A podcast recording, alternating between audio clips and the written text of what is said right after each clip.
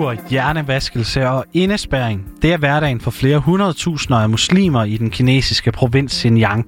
Det konkluderer en ny rapport fra Amnesty International, som har været i kontakt med over 50 tidligere indsatte i lejre i provinsen. Kina selv, de nægter alt, og mener i stedet, at de mange tilfangetagende, ja, de frivilligt er taget på uddannelsescentre. Men hvordan hjælper vi bedst det muslimske mindretal i Xinjiang, og kan Danmark gøre noget? Det spørgsmål stiller vi i denne udgave af Indsigt. Vi står nu ude foran den kinesiske ambassade i Hellerup med knap 36.000 underskrifter fra danskere, som har skrevet under på, at uigurerne skal have bedre forhold og genforenes med de familier, som er blevet adskilte. Derudover står vi med vores rapport, som udkom i går eftermiddags, hvor vi kan dokumentere, at kinesiske myndigheder begår forbrydelser mod, menneske, mod menneskeheden, som er de alvorligste forbrydelser mod mennesker. Og det indebærer f.eks. massefængsling, systematisk tortur, øh, religiøs forfølgelse og så masseovervågning. Vi har taget kontakt til den kinesiske ambassade, inden vi kom, som ikke har svaret. De er heller ikke kommet ud til os øh, for at tage imod underskrifterne, men vi bliver ved med at stå her lidt endnu, og øh, hvis ikke de kommer ud, jamen så lægger vi det foran døren, og så håber vi, at øh, de bliver taget ind. Øh, det vi i hvert fald ved, det er, at de helt sikkert kommer til at rapportere omkring det her øh, internt, sådan at de kinesiske myndigheder nok skal få at vide, at øh, vi har været her i dag. Fredag formiddag tog politisk rådgiver hos Amnesty International Danmark, Annette Stubkær Rimmer, ud til den kinesiske ambassade. Det gjorde hun for at aflevere Amnesty's hidtid største rapport om den kinesiske provins Xinjiang. I rapporten der konkluderer Amnesty International, at der foregår tortur, indespæring og hjernevaskelse af flere hundredtusinder muslimer. Vi kan dokumentere, at Kina de forfølger en række muslimske mindretalsgrupper og begår overgreb, som vi kalder crimes against humanity. Og det består af f.eks. massefængsling, øh, systematisk tortur, øh, overvågning og så religiøs forfølgelse. Men måske vi lige skal have på plads, hvad Xinjiang-provinsen den egentlig er. For den ligger i det nordvestlige Kina, og mod nord grænser den op til Kazakhstan og Mongoliet. I syd der er naboerne Afghanistan og Pakistan.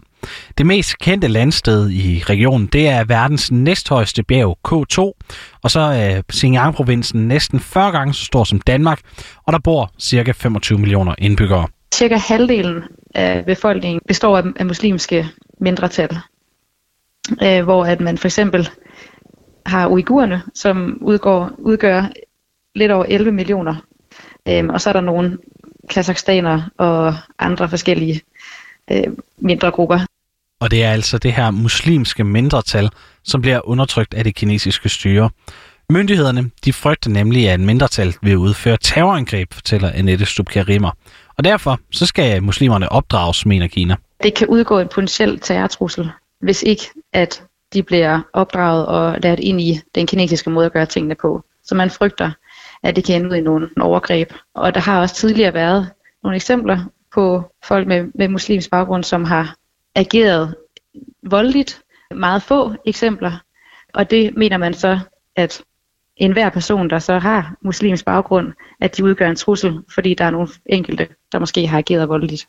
Og det er ikke første gang, at der er fokus på Kinas behandling af mindretal i Xinjiang-provinsen. Og det har faktisk også fyldt meget over hele landet. Min kollega Jonas Emil Jacobsen, han har set nærmere på Xinjiangs historie. Historien om Xinjiang og de muslimske mindretal, som uigurerne, er lang og præget af protester og vold.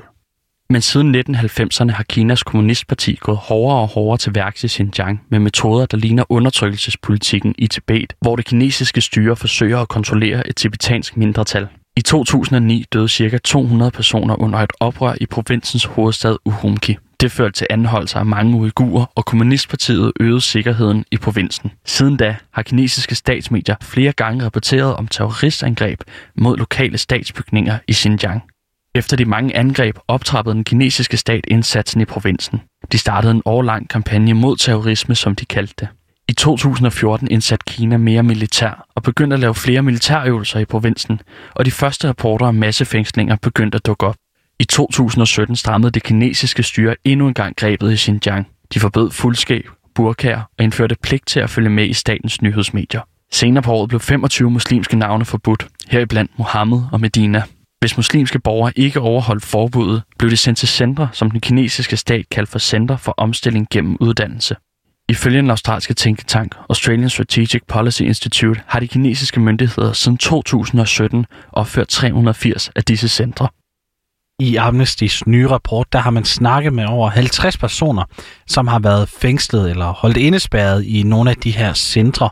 Og dermed har de også oplevet at være tilbageholdt, uden at vide hvorfor. Og det er altså meget små ting, som gør, at de bliver sat i de her lejre, fortæller Annette Stubkær Rimmer.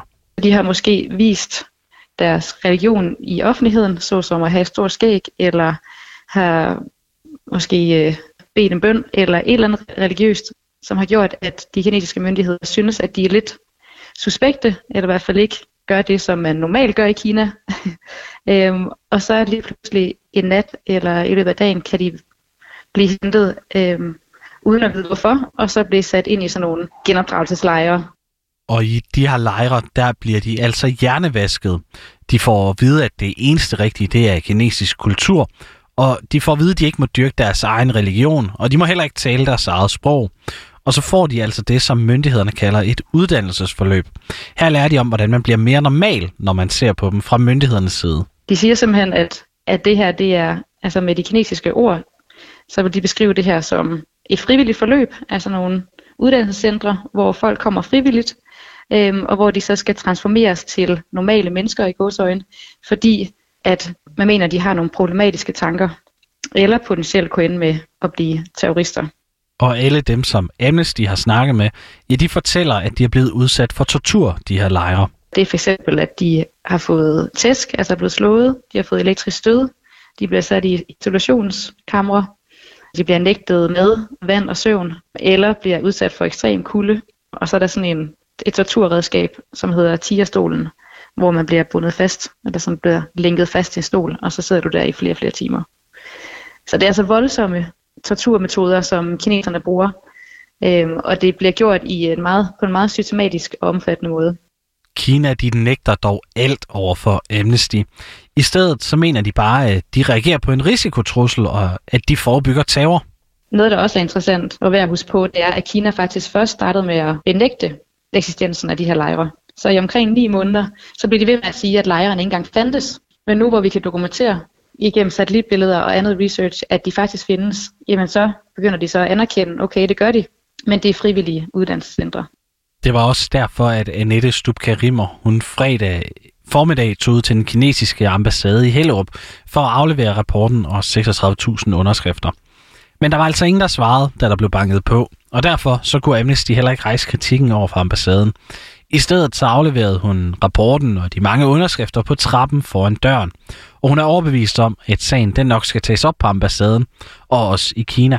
Jeg går ud fra, at de kommer til at se, at vi er der, øh, og kommer til at notere det i nogle interne rapporter, som de så skal sende til Kina. Så på den måde så er det bare det med, at vi er der, og vi råber lidt op og står med vores skilte og rapporten i hånden. Så selvom de ikke kommer ud og snakker med os, så ved jeg, at det bliver rapporteret til Kina. Så på den måde, så tror jeg, at det, at det gør en forskel, at vi, vi møder op og ligesom viser, at det her det er altså et område, vi holder øje med, og vi ved, hvad der foregår, og vi mener, at der skal sættes en stopper for de menneskerettighedsbrud, der sker. Vi har også forsøgt at få en kommentar fra den kinesiske ambassade, men de har heller ikke reageret på vores henvendelser. Men det er altså ikke kun Kina, der skal tage ansvar for brudene på de her menneskerettigheder. Hele verdenssamfundet skal nemlig også tage ansvar for at få stoppet Kinas overgreb på de muslimske mindretal. Vi vil mene, at den her rapport den er grundig, men vi har brug for endnu mere information og endnu mere dokumentation, øhm, for at det her virkelig kan blive taget op på et, på et internationalt niveau. Så vi håber, at det her det er første skridt til, at der så kan, altså at man kan insistere fra det internationale samfund, på, at man skal have adgang til området, så vi kan få taget nogle større, ja, lavet nogle større undersøgelser og lavet nogle flere interviews øh, med kilder. For indtil videre har det været tystet lidt ned, øh, og det har ikke rigtig været bragt op på det niveau, som vi gerne vil have, det bliver. Også Danmark har en, spillet en vigtig, har en vigtig rolle at spille, mener Annette Subkarimer. Vi sidder nemlig i FN's Sikkerhedsråd frem til næste år, og derfor så opfordrer hun kraftigt til, at Danmark tager emnet op på det næste møde. Bare det her med at nævne, hvor vanvittige ting, der foregår i Xinjiang-provincen, det har vi brug for. Vi har brug for, at det bliver nævnt i taler ved rådet, og også i andre internationale sammenhænge, hvor, hvor Danmark snakker Kina. Der skal det nævnes, det der foregår i Xinjiang. Og så vil vi også presse på for, at Danmark og andre af de, andre af de lande, der sidder i Menneskerettighedsrådet, kan få etableret en mekanisme, sådan at FN får et mandat til at kunne gå ind i Xinjiang-provincen og lave nogle grundige undersøgelser af, hvad der, hvad der foregår. Vi har forsøgt at få en kommentar fra udenrigsminister Jeppe Kofod i dag, for at spørge, om han ville rejse spørgsmål i FN's Sikkerhedsråd, men han har ikke haft tid til et interview.